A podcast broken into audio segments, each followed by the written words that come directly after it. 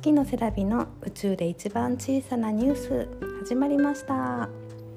この番組は遥か宇宙の天の川銀河に浮かぶ青い地球に住む月の写真家月のセラビの毎日のちっちゃなニュースを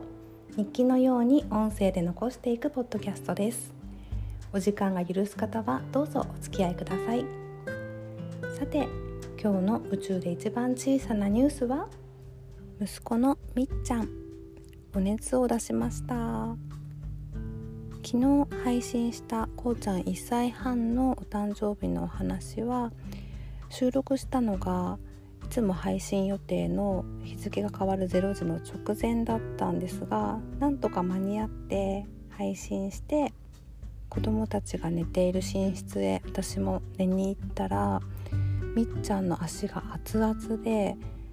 熱は測らなかったけど38度は超えてるだろうっていうくらいの熱々だったんですね。それから氷枕をして朝までぐっすり眠ったんですがやっぱりね熱は下がらず今日も1日8度台で結構ぐったり寝てて食欲もない感じでお腹が痛いって言っててこうちゃんもねその2日ぐらい前から鼻水が出てたんですけどだいたい2人は同じ時期に風邪をひいても症状が違くて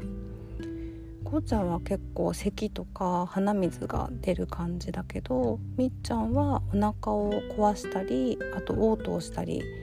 同じ菌じゃないのかもしれないけどいつもタイミングは同じなのに症状が違うっていう感じです。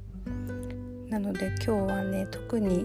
どこにもお出かけもせず家の中でゆっくりいろんな作業をしていて今みっちゃんから頼まれたアクエリアスとかリンゴを買いにスーパーにやってきたので車の中で録音しています。初めて車の中で録音してるんですけど夫とか樋口さんって運転しながら